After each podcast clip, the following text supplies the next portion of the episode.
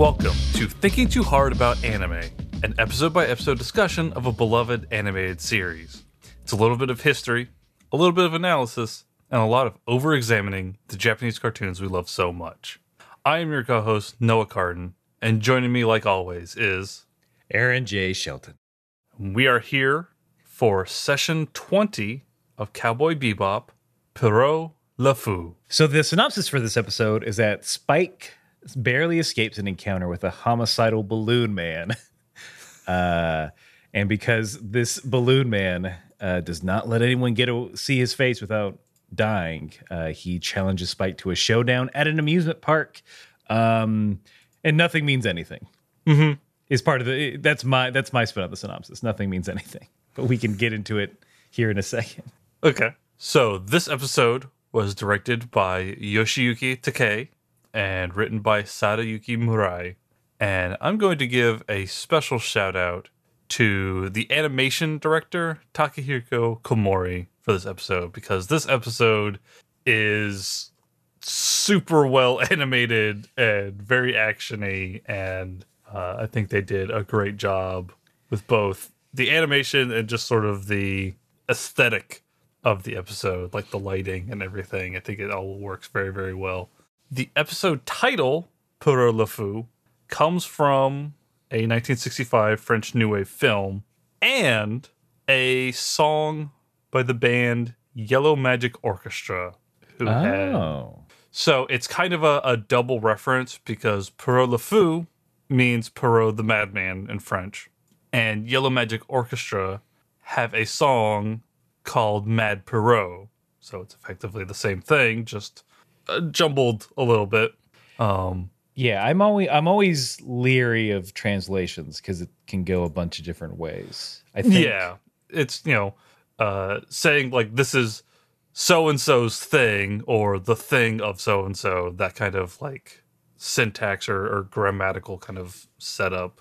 Um, I in the in Pierrot le Fou, the the movie, which we will give spoilers. We're going to talk about at the end. Um, it, I think the subtitle I got for the title was just Crazy Peter huh. because Pierrot is a, a again we'll talk about it more in a second. Uh, Pierrot is sort of a, a nickname for Pierre. There, there's a there's yeah there's a bunch of this episode. I felt like I had to go deeper than usual. but it's it's also um the the main character the main antagonist for this episode um mad pierrot his other name is tong pu which is another song on the same album by yellow magic orchestra. Oh. so there you go. Uh and yellow magic orchestra is a um a japanese electronic music band uh from like the late 70s um they're the album that both of those songs uh showed up on tong pu and uh mad pierrot actually entered the billboard top 200 and r&b album charts in the united states uh when it premiered so i just thought that was a little interesting the album apparently has uh themes for video games on it so Okay, so the the U.S. pressing. This is the the track listing. Side one is computer game theme from The Circus, Firecracker, Simoon, Cosmic Surfin, computer game theme from The Invader, and then side two is Yellow Magic Tong Pu, uh, La Femme Chinoise. I think I butchered that. Um, Bridge over Troubled Music, and then Mad Pierrot. So, so yeah, they should have have some uh like early, early, early chip tune kind of music in their their uh their albums.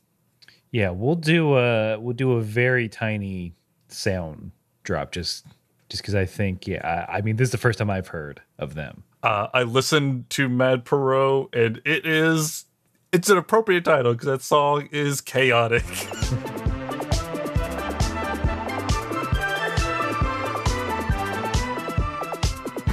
I'm surprised then that they didn't cover uh, one of these songs like they did for the. I'm, I'm surprised they made the choice they made uh, in a later scene where we learn about the history of uh, Pierrot le Fou, uh, because during that whole sequence, they have the seatbelts do a cover of Pink Floyd's "On the Run," uh, which is on the dark side of the moon. I mean, the, it's very appropriate. I'm curious how the rights situation uh, happened over there, because here in the states, that's a big get to get a Pink Floyd song. Definitely. Um, and for this, you know, cartoon, I'm curious. I have no idea, but I'm curious what the legality of them using it is. I think it was released on a. A lot of tracks from this episode were released only on the B side, or what is it? uh, the, in the box set. Yeah, on on the box set, which has more, way more unreleased stuff. Yeah, like that box set. It goes um like pretty much in order of the episodes because you get like little um audio like dialogue snippets as if it were say like the soundtrack to like Pulp Fiction or whatever. Um so you get like little audio snippets of like you know Spike and Jet talking and things like that from the actual episodes. And then it'll play like some songs in that episode or that would be around that episode. Um, so yeah, so you get like amusement park and on the run in there. Um, it's a it's a real it's an interesting listen if you go if you start from the beginning and just let it play all the way through. If you treat it as like a complete album. You have that one, right, or no? Uh, I have a completely legal copy of it. well, yeah, that's what I was asking. I wasn't implying anything else. yeah, totally. Um, You got you got your five disc changer, Uh-huh. in the the trays in your truck, and then whenever you want to swap a disc out, you got to go back there. oh, are we not recording this from '99? yeah. Oh, we had a, a a God, it was like a six disc changer in one of my parents' vehicles when I was younger. I think it was uh, the actual like disc holder was like underneath one of the like the passenger seat or something like that. It was That was just- crazy. That just makes me think of uh, the black or the Jet Li movie Black Mask, where I think there's one scene where he has like CDs as weapons, and they're in one of those trays. That's how they like pop out, and you can toss them at people. Nice. Um, so yeah, initial initial thoughts for this episode. I very clearly remember this episode from like the first time I ever watched it. Uh, I think there's just something so striking about the visuals of this episode, about Tong Poo, about the end of the episode that really just kind of stick with you, especially if you're like in your teenage years and this comes on late at night and you just get very very sort of confused and maybe even a little scared of what you're watching. But as much of the like a, a just sort of like showdown sort of bottle episode this is and how it doesn't really it doesn't really connect to anything else in the show. I mean not that a lot of the episodes do but you don't get a whole lot in this episode but it's still like super memorable at least in, in my opinion. I like you have a distinct memory of when I first saw this on disc uh, in my friend's room on the you know the little night well big at the time 19 inch uh, monitor. So I it, I was watching I watched this at sort of the same time that I was uh, getting into film uh, uh, as more of like critically thinking about it. And I think for a lot of people when they first get into film, they look at it as this very serious sort of art form, which it is, and it is it's it is, but it's super dumb too. Um, so uh, you know, I was devouring a lot more of like the these very these dramas, these like hardcore stuff. Um, I think at this time I had watched Requiem for a Dream in theaters twice. The first time by like my brother's like, "Hey man, we're gonna go watch this movie." I'm like, "Oh, he did Pi. Of course I want to see this." And then the next week, like, "Hey, my friend wants to watch this too." I'm like, "Yeah, let's watch it again. Of course. Why wouldn't I?" so that so that's sort of where my mind's where my head was. So like I remember when I watched it, I remember like being super blown away by it and just like, oh, this is really, really the power of film. and like you know noticing editing you know for one of the first times um, especially that, that that opening sequence with like maybe three lines of dialogue spoken is so is so powerful now my my feelings are i think it is so out there for cowboy bebop as a whole. I think it's one of the most pessimistic if not outright nihilistic episodes that we've seen so far. Um because nothing's things are resolved but nothing is learned from it and nothing is gained. Yeah. um, while at the same time being, I dare say, one of the most visually striking episodes. Just the the technique and the craft mm-hmm. used in these action scenes. And yeah. yeah. There's just a you know big boy word dichotomy. there's such Yeah. a of that is so interesting and out of left field. I yeah, I wish I knew more about how this episode came to be. Okay. Well, uh, I do have my big old list of early show descriptions, and here here is the original pitch for the episode. Episode twenty, Pierrot Le Fou. So we're good there. Uh, an episode about Tong Pu, a clown-like assassin who comes after Spike. A peculiar hard-boiled style. A battle in an outer space amusement park. Surreal imagery. Ed gets lost. So out of that like little three like three sentence description like it's pretty one for one aside from ed getting lost Yeah. um There, there is weirdly some very good Ed. Again, I think, like you said, to the animation director's credit, uh, some good noodle arm. She answers the phone with her foot, which is very fun and funny. uh i love it when faye grabs her by the head and her head stays still but the rest of her body is still constantly moving obviously again the visuals of this episode are incredibly striking. Um there's something about the way especially towards the beginning uh where it's the shots that just go through the the rows of buildings where the ground level is is brightly lit or you know at least lit. And as you go up the building it gets darker and it just very harshly hits that really dark shadow.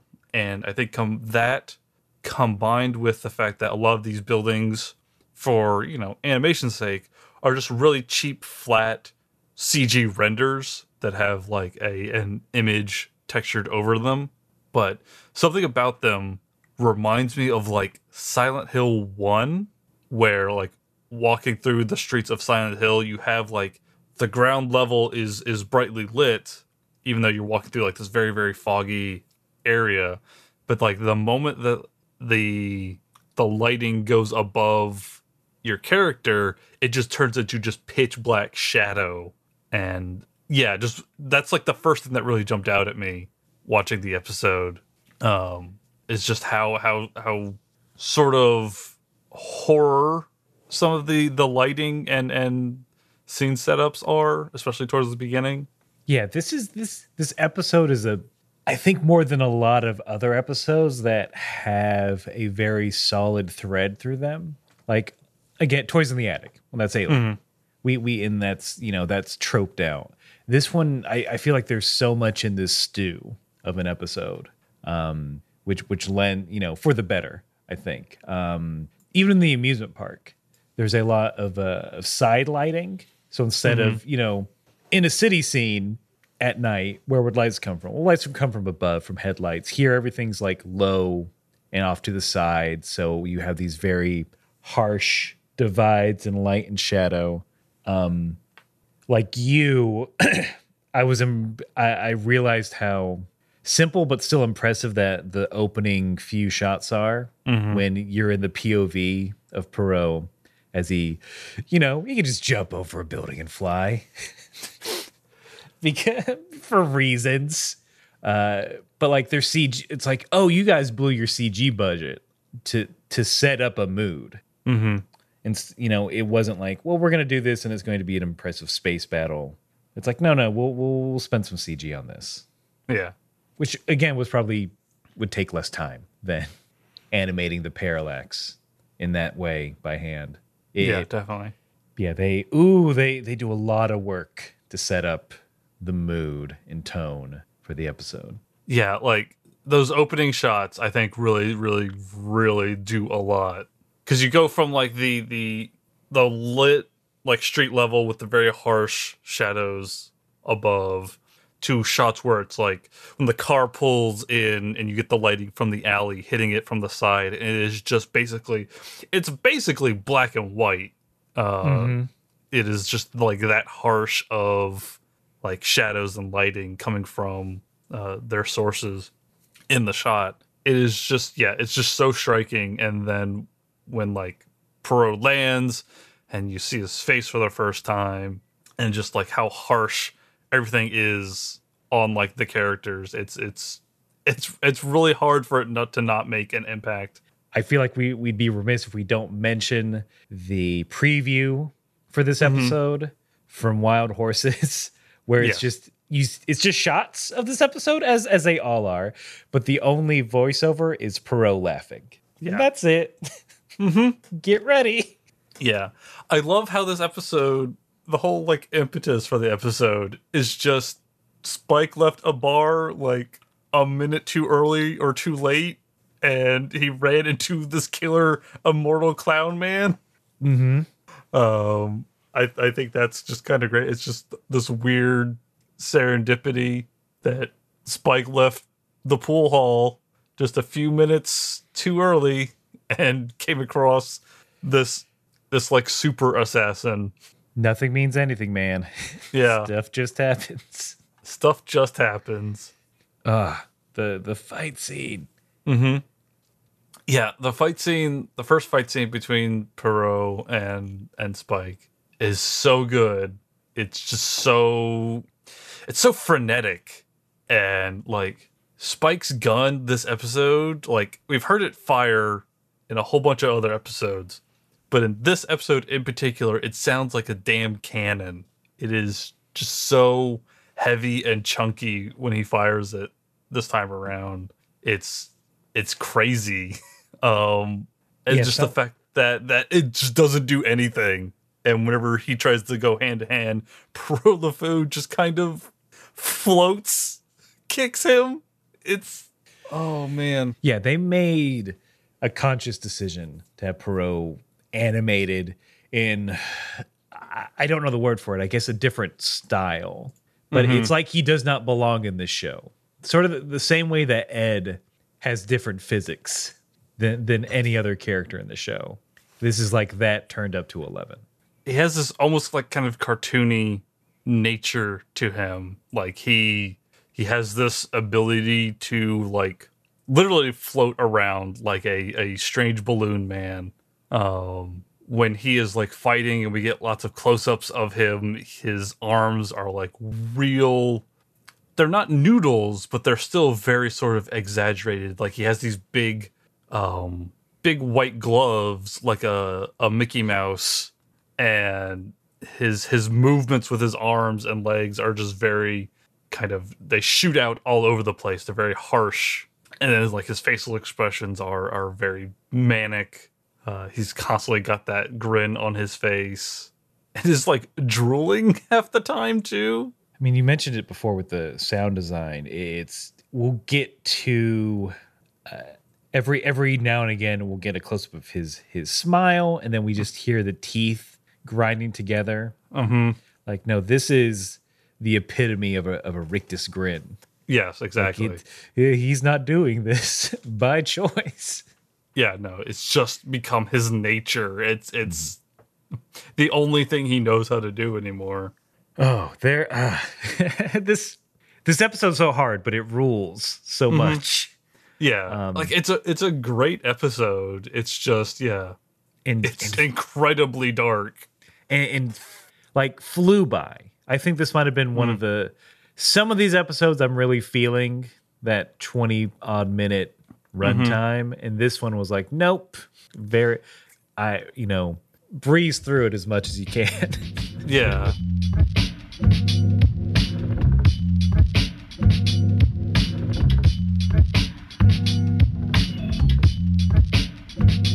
it seemed like a lot of people are making a Batman connection Okay. uh, to to Pierrot Le Fou, especially, and, and to the character and also the the sort of the scenic in this episode. I know you have more info, but I want to.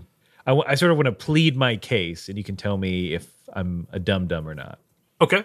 Go ahead. So The court uh, will will hear your case. So a lot of people like in the, uh, I think uh, it said that Pierrot was sort of a mishmash of Batman villains. Like they're part of his look is part of the Penguin for being a chubby, besuited man. Uh, there's a minor character called the Tally Man who just looks like an old timey tax collector. Uh, I think mainly because of the hat. Um, and then like you know there are parallels to the Joker, especially the fact that th- he lures Spike to an amusement park for a showdown, which is a plot line in The Killing Joke by Right. Alan Moore and Brian Bolland. That's wow! I'm surprised I still have that on the top of my head. wow. Good for me. I don't remember any loved ones' birthdays, but that's there. Um, so yeah, I'm like eh, the amusement park thing. Like okay, but I visually, visually, I think, and, it, and I think it's more in line with horror stuff. Uh, he looks more like Lon Chaney's character in the lost film London After Midnight. Um, it was released in 1927. Uh, it was a silent film by Tod Browning, who was the same director of Dracula, like Bela Lugosi Dracula, and Freaks. Um, but unfortunately, the last known copy was lost in a 1965 vault fire, which so we don't. they've tried to reconstruct it, but they don't have. But like, take a look at that and tell me if you think that's more or less. Yeah. There- Okay. there- there's something I feel like there's something of that in there. The top hat, the grin, the sort of floofiness, the rotundness, maybe. yeah. But you but you have like actual facts about Batman in this episode though. Uh, I can definitely see the connection with the Lon Chaney character in London After Midnight. Uh, yeah, like that is very much so. Like the top hat, the sort of sharp, toothy grin, the eyes, and all that. I could definitely see that being the case. Um, And I, I you know it's it's probably more of a a situation of multiple influences going on there, but uh, the Batman connection really sort of comes from the fact that Sunrise, the animation company that made Cowboy Bebop, has worked on Batman the Animated Series before. They worked on seven episodes in the original run of the show, which was 1992 to 1995, if I remember correctly. Um, so they have actually worked on episodes in the past. It was actually Sunrise's Studio 6, which uh, the notable works of that studio include The Big O, Sergeant Frog, and Tiger and Bunny. Um, the Big O should be the big one there. the big giveaway. yeah, because it is just what if Batman had a giant robot instead of a Batman suit? So yeah, and then like visually watching the episode, especially those opening moments with like the cityscape and stuff like that, has a very Batman the animated series sort of feel. And I remember I, I think I was listening to a podcast where they were talking to Bruce Timm or Paul Dini about the creation of the show. And one of the people that was working on the show had the reason the show looks the way it does is the fact that a lot of the backgrounds were actually painted on black paper. So instead of being instead of being like a white paper or you know like a clear or or anything like that, it was actually a, a black paper which gives it this much darker tone and provides this sort of texture to it. And this opening scene very much feels like that. I, I'm I'm curious to know if uh, Sunrise did the same thing, where they had parts of like the backgrounds painted on on black paper or not. Because I, I would not be surprised if that is the case. It is just such a a striking visual style. Some of the episodes that Sunrise did work on include uh, the Clock King, which is the 25th episode in the series. Um, I, it's all coming back. I, I Yes. early Batman the animated series episodes were very much okay. First half is going to be villain origin, hmm and I remember that that just seemed so insane that because he was a few minutes late, his whole day was ruined. He's like, you know what, crime. Yes, exactly. There's a couple other, so like Heart of Steel, which is notable for being the first appearance of Barbara Gordon. Uh, I Am the Night, uh, The Clock King, Off Balance, The Man Who Killed Batman, Pretty Poison, which is Poison Ivy's debut, and The Cat and the Claw Part One. Uh, those are all the episodes that Sunrise did support. They basically do support animation for. So a lot of times in animation, especially in the West, the home studio will animate like do like a lot of the key animations and then they'll ship it out and have another studio do everything else for the most part and it's just more economical for that studio. Um, and then they'll get them back and, and animate the whole thing. But yeah. So so sunrise did that and given you know i'm i'm sure that there's definitely some move between all the different studios at sunrise and just given sort of the visual style of Tongpu that there's definitely there's definitely a Batman influence on the episode. I do definitely see the uh the London after midnight connection there. Um I also like went to go check who was in The Man Who Laughs, which was the German expressionist film that inspired uh the Joker. Mm-hmm. I believe that was Conrad Veidt. But yeah, so I just wanted to check on that too to see if there's any sort of crossover there. But yeah, so that's my little uh Sunrise Batman connection for this episode. It's definitely there, and I think it's the it's an interesting thing about art and in the human brain. We are the we're trained as a survival instinct to try and make patterns out of things and try to make connections. Um, and it's it's interesting how with art where it's like, well, there's we don't know exactly what goes into a thing. And you know we get a nice little ping in our brain when we make this sort of connection. And, and it's fun to do. But i definitely batman some other things. I just i have a knee-jerk reaction whenever whenever anyone says like that's like the joker.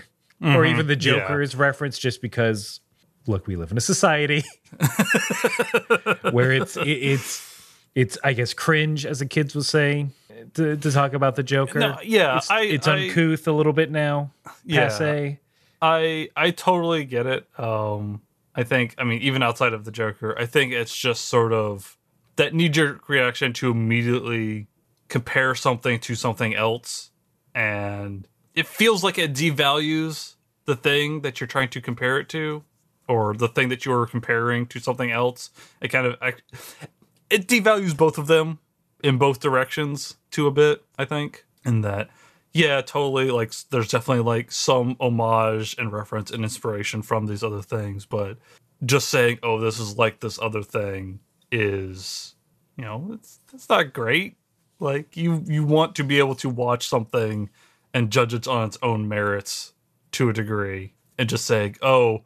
Pierrot Le Fou is a floating Joker penguin man with a bunch of guns is a bit reductive. I yeah guess. I, th- I think that's really the thing it's it's again with the the prevalence of superhero media Mm-hmm. it, it seems yeah it seems too surface to say uh, batman you know Mm-hmm.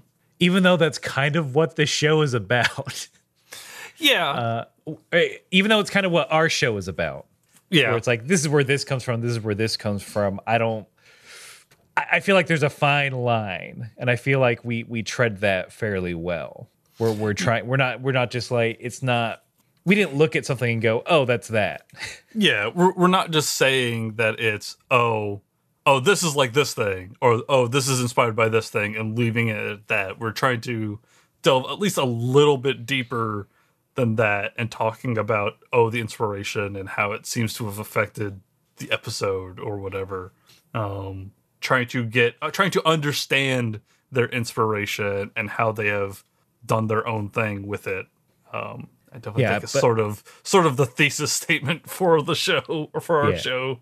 yeah but i think i think what you said is correct it's the batman connection just seems surface Yeah. level even though it's I, I think it's an accurate connection to a degree, but it just it doesn't.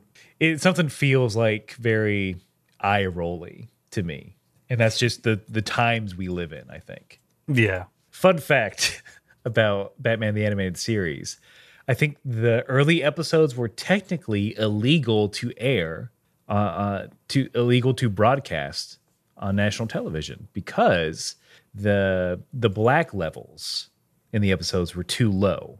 You can legally only have a certain degree of black and also a degree of white, uh, color wise, in, in your show, and they were they were too dark to air. that's how yeah, that's how dark that show was. Yeah. God, that show it is a mastercraft of animation, uh, especially for the time, like the that early '90s. The the stuff that they did with that show is amazing. No, yeah, it's a reason. It's a, it's a lot of it's what a lot of people think of when they think of Batman. I'm I'm sure I'm certainly one of those people that. How did I learn about Batman from the animated series? Yes, very much so. Do you want to uh, learn a little bit about where the Pierrot, I guess the name slash character comes from? Certainly. Uh, let- let's get more into. I had to learn about theater history. oh no. which is which is yeah, which is not my forte. Not that I was against it. I just wasn't expecting to go in this direction. So to understand sort of the name Pierrot, uh, we we can look towards a I guess play style or performance genre called commedia dell'arte, which is an Italian art form that originated during the Renaissance. Uh, I think roughly translated, it means artful comedy or comedy of players. No one really agrees on its origins, but a lot of people speculate that it came from a different form called Atellan farce. Sorry if I mispronounced that.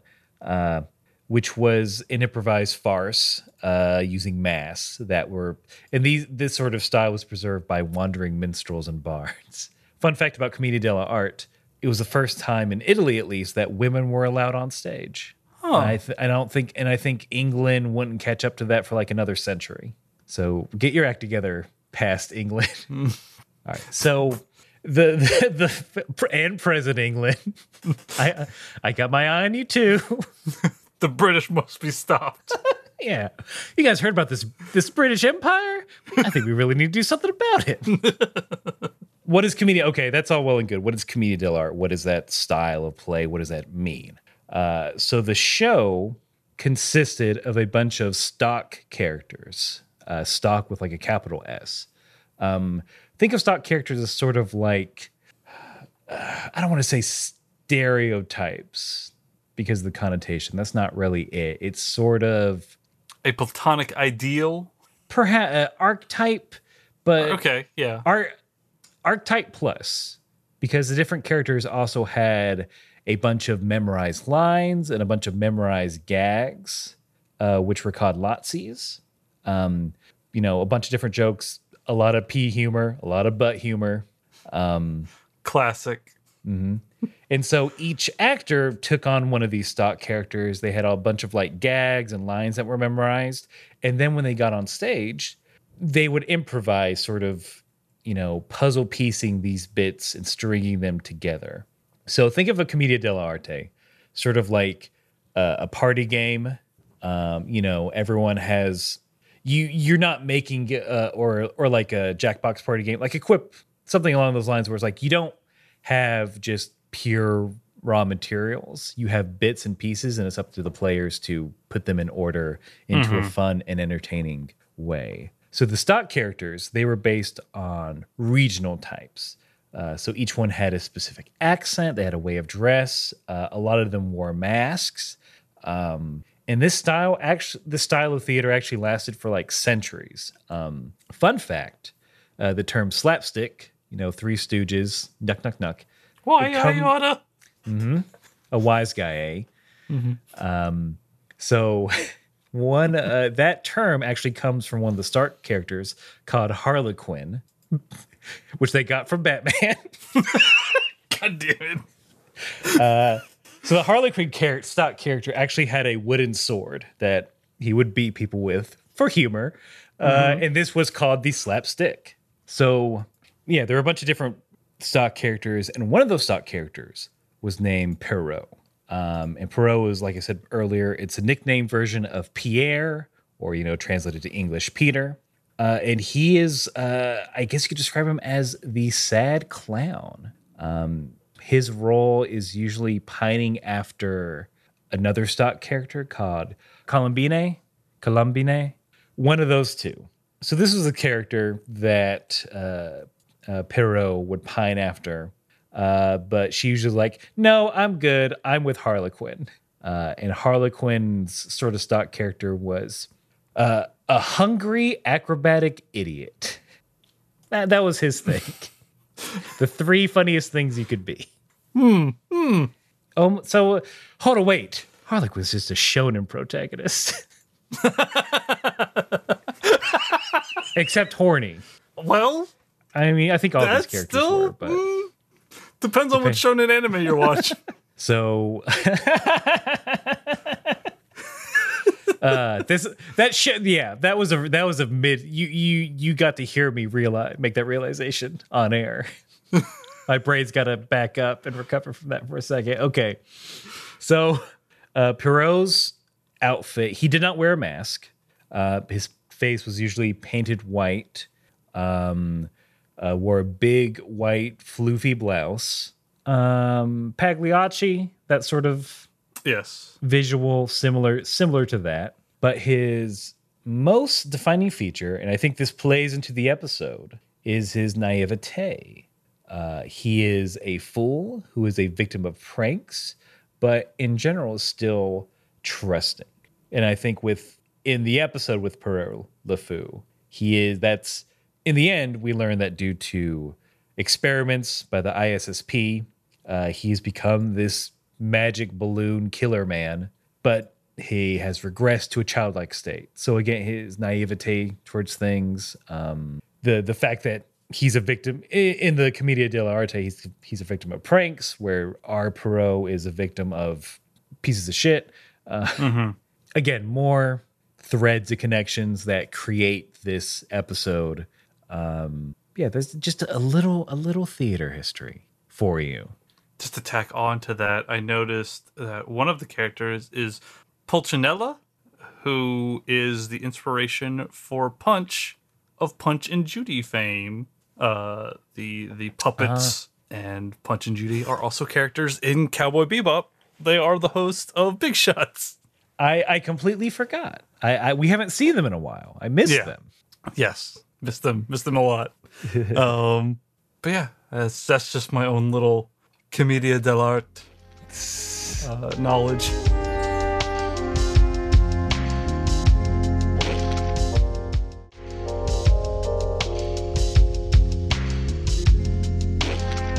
When we see Pierrot's backstory in this episode, when Ed hacks her way into the ISSP, and we are given the flashback with On the Run playing over it.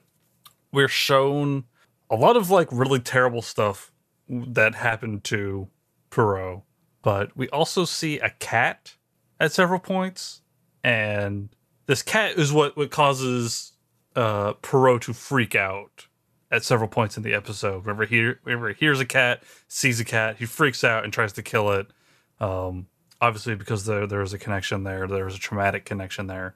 But the cat that we see in his flashback appears to have two differently colored eyes, and there's another character in the show that has two different colored eyes, Spike, and there's there's there's a connection there. I think I think there's some sort of symbolism that there's this cat that has haunted Tong Pu Pierrot for who knows how long, um, and that the person to finally finish him off is a man with two differently colored eyes. Uh, I think that's a very interesting choice. I saw it as a, a sort of a check, uh, I guess a Chekhov's gun. Just like, oh, here's the thing. Like, here's an unstoppable killing machine. How do you stop him? You know, and the and the fact that Spike's too dumb to realize, oh, I should just throw cats at him. Um, the two-eyed thing would come to play uh, as Pierrot's downfall. But I think yeah, there's something. Do you have do you have any other? Can you can you go deeper on it, or is is it just a, is I mean, a- that's- a, discussion point that you would like to This is- explore together? Yeah, like it's, it's more of a discussion point because it's just something that I, I I kind of noticed watching it this time around is that hey, that cat appears to have two differently colored eyes, and Spike also has the same thing going on. Uh, I'm I'm curious if that was. I'm curious what what kind of connection they were trying to go for with it, other than I guess Spike and the cat are the same, or Spike and the cat are both his downfall. Like, what is the situation there? What is what what do you think that they were going for with that? I don't know if this will come to play, but Spike, it seems this is at least the second time um, that he's faced off against a, a victim of experimentation Yeah. um, and sort of ended the the suffering. Maybe that's uh, maybe that is Spike's role throughout the series is that he does people definitely die around him. Um, Yeah. but he does. Uh, Pierrot is a is a character that like whether they know whether he knows it or not. Like, yeah, they're they're suffering, and they're and the suffering needs to come to an end. And I maybe Spike is the shepherd of that, and it parallels the cat, which sort of the harbinger of that. I, I'm I see all these straws, and boy oh boy, I grasping. Yeah, yeah. Um, I mean, it, it, it could just be a, a a neat kind of visual thing, but I yeah, I just I noticed it this time around that cat has two colored eyes, and so does Spike, and I figure like there's very rarely like especially something like that. There's very rarely not some sort of intended thing there. Um, Spike runs into Pierrot, and he then becomes his target for the most part, and he has to go and chase him down. And I forgot to check because Pierrot gets Spike with a knife in their first encounter. He gets him in in the arm uh, before you know trying to blow him up with a grenade launcher. But th- a knife being thrown is also how Spike stops him, stops Tong Po. But yeah, I think like the, the one hit that he gets on him being the knife is is is interesting. Um, it causes him to like freak out and is his ultimate demise. The whole scene where he is crying out at the end is a real hard watch, in my opinion. Oh yeah. Well, it's again the montage of Pierrot's origin gives you some some sympathy, um, and uh, it, it's super artful. Um, but yeah, it doesn't really hit until Pierrot gets hit in the leg, and this starts.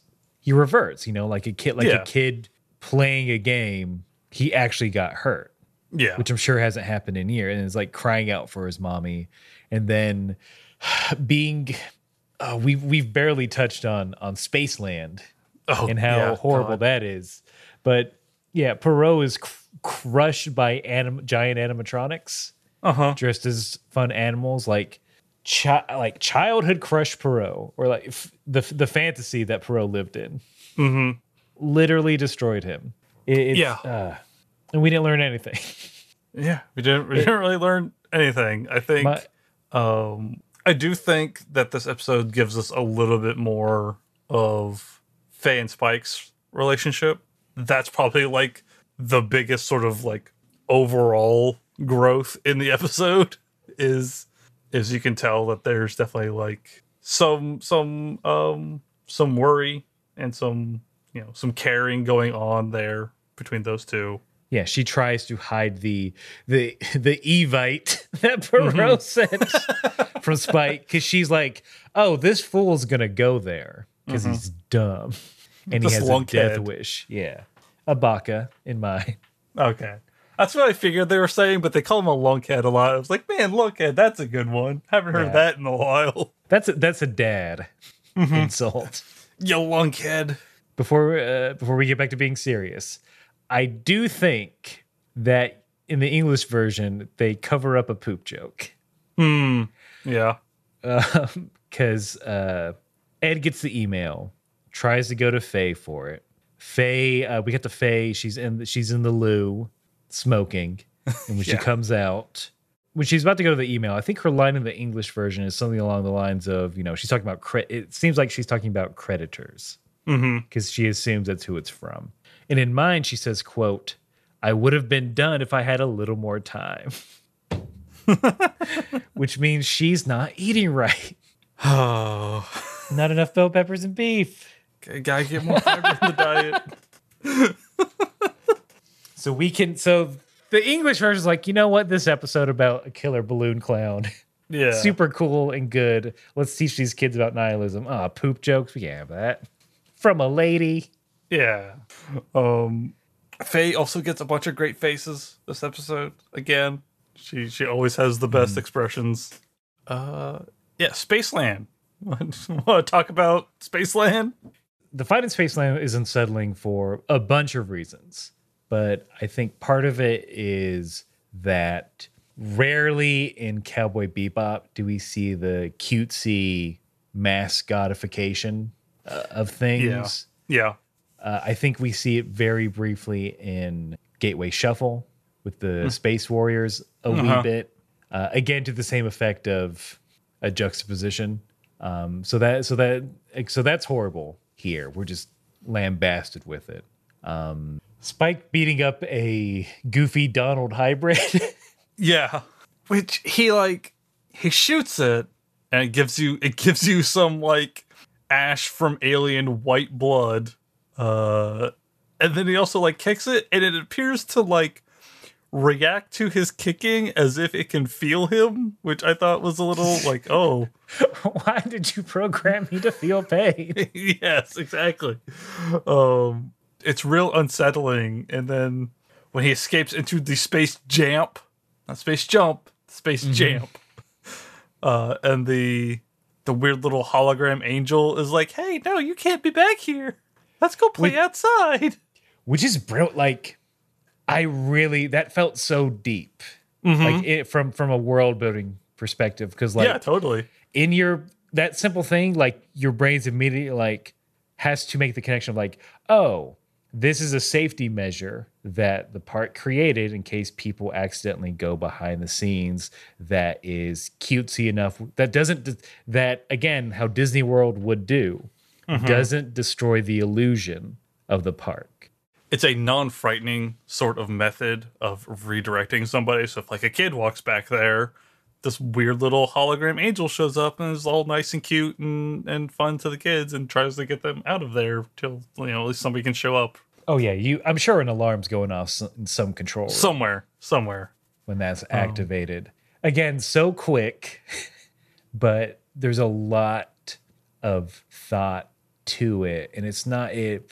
It's also a warning. It's also like some very quick foreshadowing for you know a bunch of penguin carts about to just bomb into Spike. Yeah. Spike ends up on uh, a Mario 64 stage. Uh-huh. and has to worry about a bunch of penguins racing.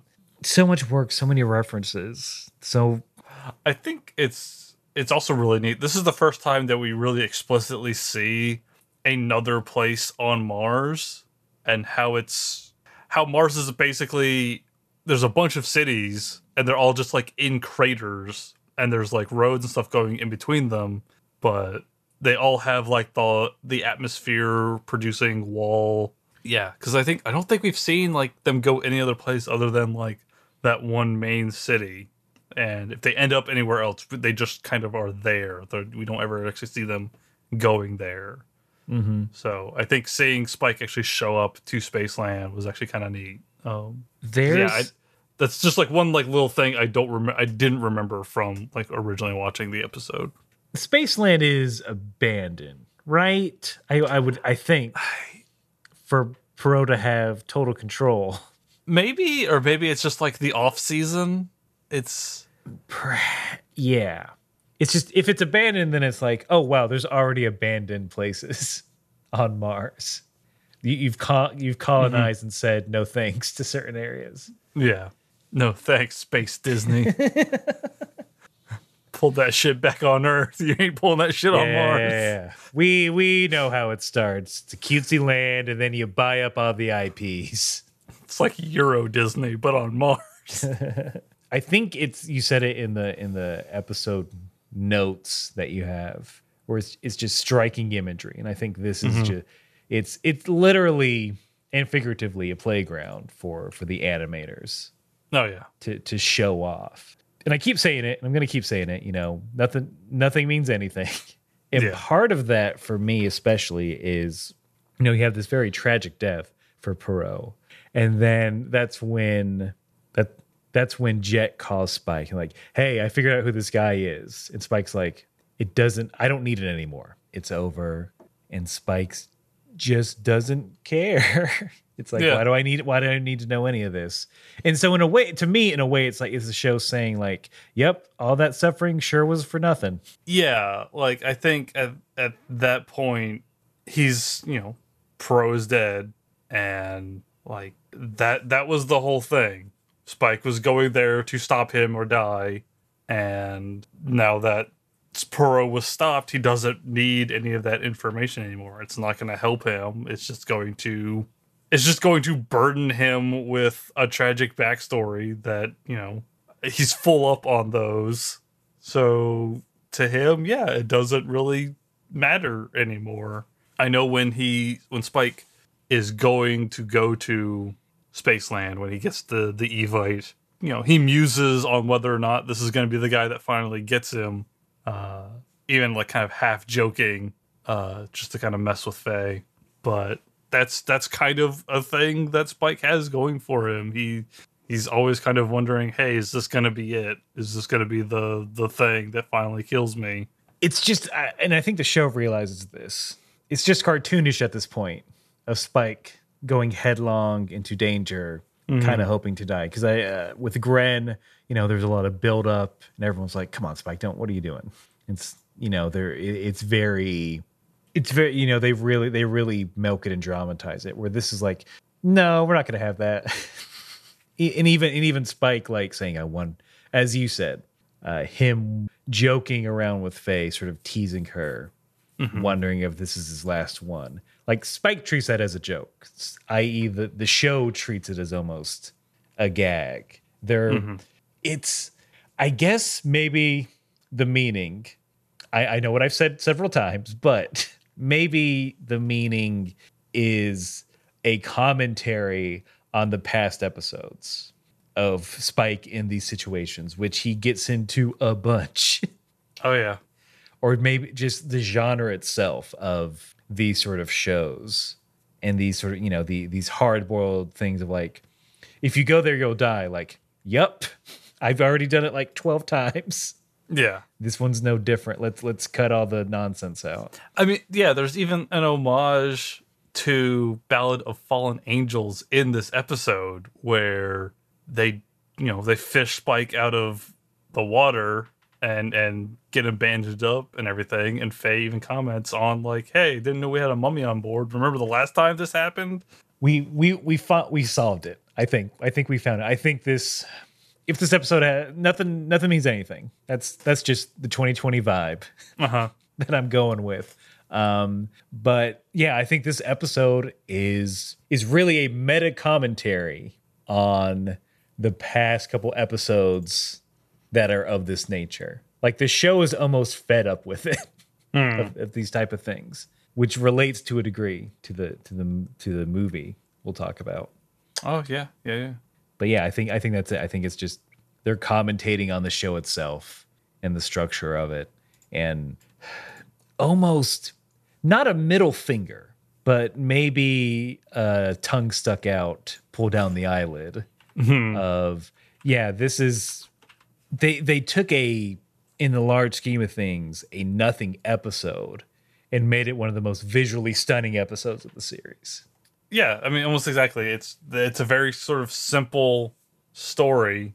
So why not put a bunch of flash and panache into the actual production from the opening where it's super like striking harsh shadows to the flashback which has its own like very intense, bright, like clinical visual style to Spaceland, which is this cartoony land of make believe, but still with that sort of dark, shadowy appearance. Yeah, it's it's very there's there's not really another episode quite like it in the the series, I think. Yeah, we we solved we solved it, Sunrise. Haha, take that. we we're we're smart. It's all about the Joker. That's what this episode is. It's all about how Pierrot Le Fou lives in a society. it's how it's about how we get what we deserve. Mm-hmm. Let's talk about movie recommendations. okay.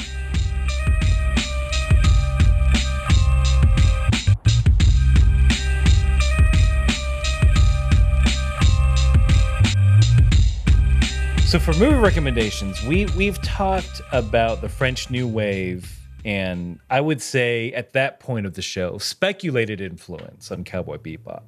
Well, now it's like, no, I think that we can confirm this this myth is not busted. Uh, the the relationship between the French New Wave and Cowboy Bebop, uh, and of course, I'm talking, of course, like pff, we're talking about Pierrot Le Fou from 1965, written and directed by Jean Luc Godard, uh, one of the founding fathers of French New Wave. Um, and I think this is the first and probably only time that we have the episode title and movie title be the same mm-hmm. in the show. So mark your bingo card, I guess. um, so this film stars Jean Paul Belmondo, uh, who was the main protagonist in Breathless that we talked about before, uh, and Anna Karina, uh, who was married to Godard at the time and was just, man, she was in a bunch of his movies. and it is uncredited, but loosely based on the novel Obsession by Lionel White, who was a, an American journalist and crime novelist. Um, a bunch of his work got adapted for the screen. I think maybe his best known one, at least the one that popped out at me, uh, is he wrote a novel called Clean Break, which was the basis for The Killing uh, by Stanley Kubrick one hmm. of his earlier films. Um, the plot of Fou follows a man named Ferdinand who is unhappily married and he escapes his boring society life uh, and travels from Paris to the Mediterranean Sea with Marianne, a girl who is chased by hitmen from Algeria. Um, so it's, but that ain't it. That ain't the movie.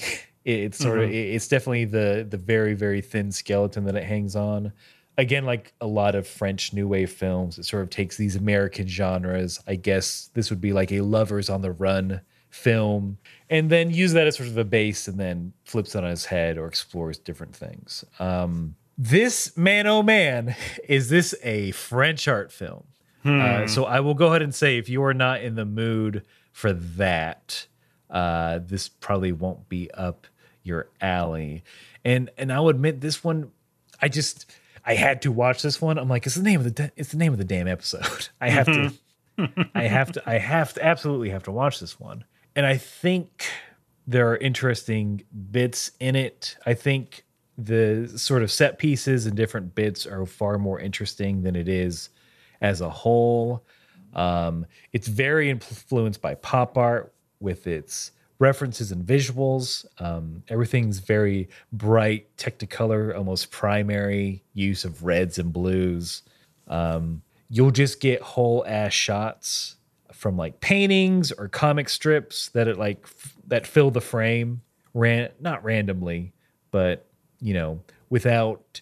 It's not a cutaway to something else in, say, the scene. Mm-hmm. It's like, mm-hmm. nope, here's this now to sort of show the mood um, there's like weird slapstick. She, they're filling. I think this is a bit of a stereotypical scene um, where it's people who are on the run. Oh, we don't have money. How are we going to pay for this thing? And they do it at a gas tank. And they straight up open up the hood of the car, wait for the attendant to look in it, and then they slam it on his head, and he's bonked out with one hit.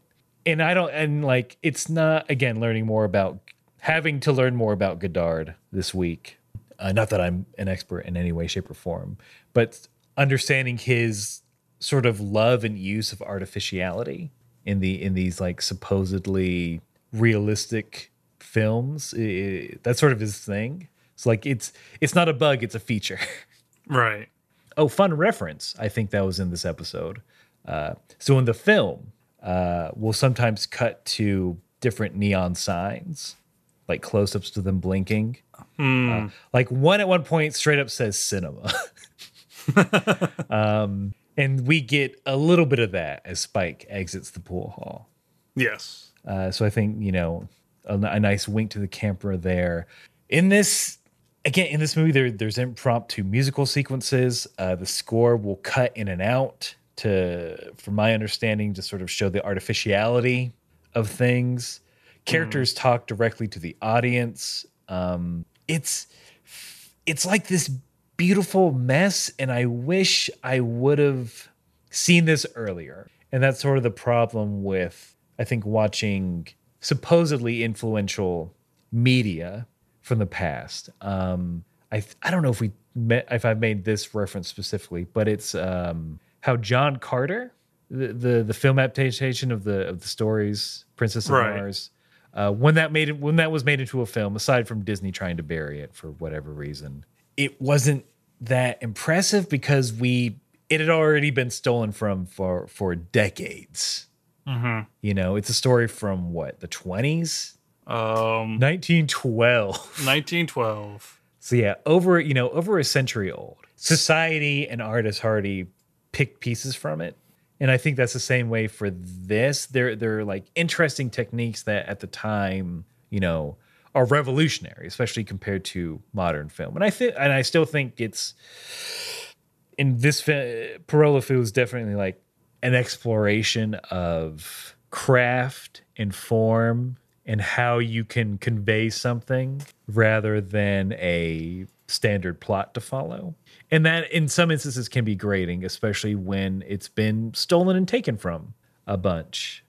So fun fact about Godard is that apparently that apparently in a lot of his movies, and especially this one, uh, the scripts would not be written until the day before, and he would let the actors improvise a bunch of things, and that's and that's very prevalent, and that's not, but not that's not an insult.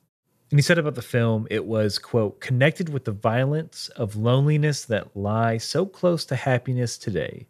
It's very much a film about France, and it's it seems more like a movie that Godard is using to get some things off his tre- off his chest. Um, during this time, he was again. I talk about pop art, which, from an art history perspective, is just the the the lifting up of consumer art, graphics, packaging, pop culture, comics, uh, sort of raising that up as a high art form. So he he even though he used that, he was still against consumerism. There's a whole part of why the main character gets bored is that he goes to a party and there's these very quick cuts, but almost everyone at the party, their discussion sounds like an ad. They're talking about like a specific product and how good it is. Um, this was during the Vietnam War, and you get some scenes and talk with that, and sort of again, they're the, French New Wave inspired by American cinema in the 50s, and sort of him reconciling with like, well, I love the American cinema, but like I I can I can't love the American politics at the time. Um, so it's I think again, I think I've only seen Breathless.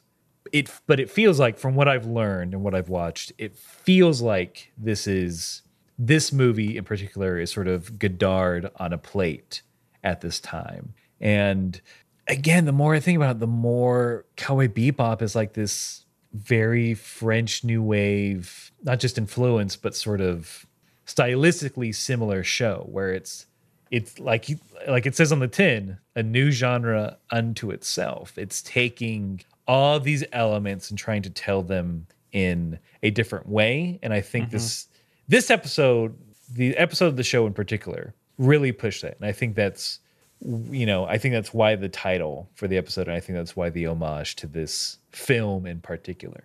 If you're in the mood for if you're in the mood for some French art film, man, uh, I I do recommend it. Um, it's I don't it's not free anywhere. Tubi Tubi has failed me. Why why no Oh. art films? Tubi. Might be a little too good for Tubi at times. it's if you're in France, it's available on Netflix. I actually did a little more digging. I'm like, oh, I got to get that VPN. Mm-hmm. Well, I gotta sponsor trick- us. Let us know. Yeah, I got to trick the internet.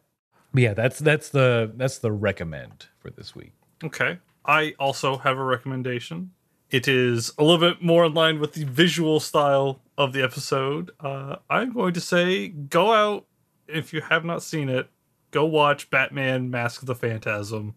Ooh, It is a feature length Batman the Animated Series film.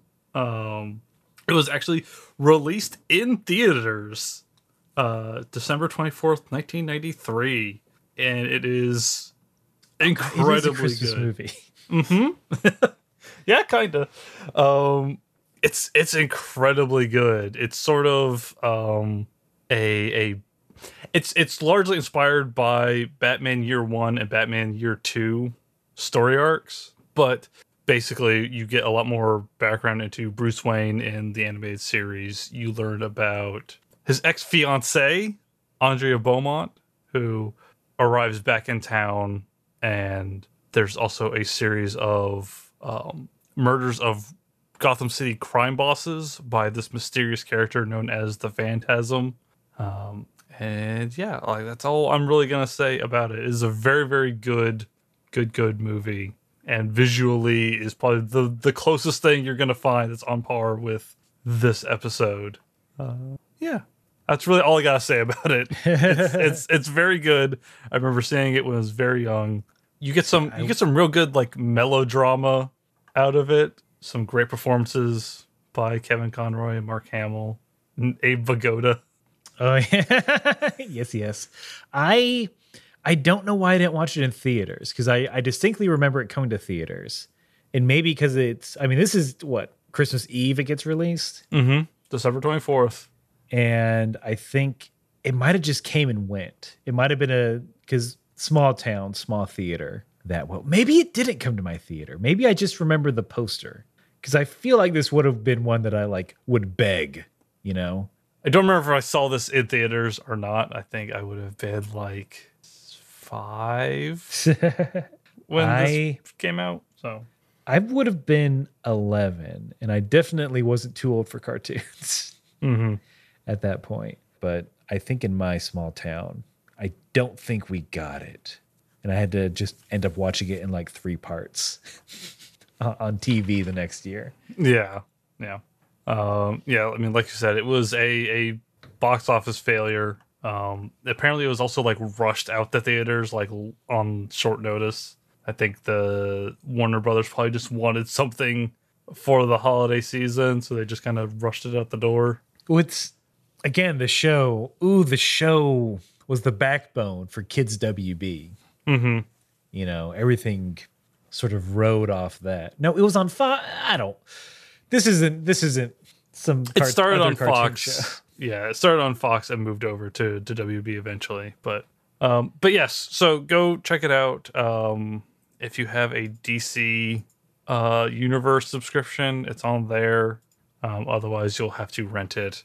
But it is totally worth it. Uh, it is yeah, you get to see some some real good uh Batman, like early early Batman stuff. That's what I Yeah. got. Excellent. Yeah. Double feature that. I'm sure they. Pierrot I'm sure, LeFou, Mask of the Phantasm. yeah, I'm sure they mix well together. that has been session 20 Pierrot Le Fou. Thank you very much for joining us. If you would like to follow us, you can check us out on Twitter. We're at Thinking Anime. Uh, you can email us at thinkingtoohardpod at gmail.com. We would appreciate if you were to rate and review us on whatever podcasting service you use. Um, share this with your friends that you know like anime, or maybe friends who don't like anime. And you're like, hey, you want to know why anime can be good sometimes?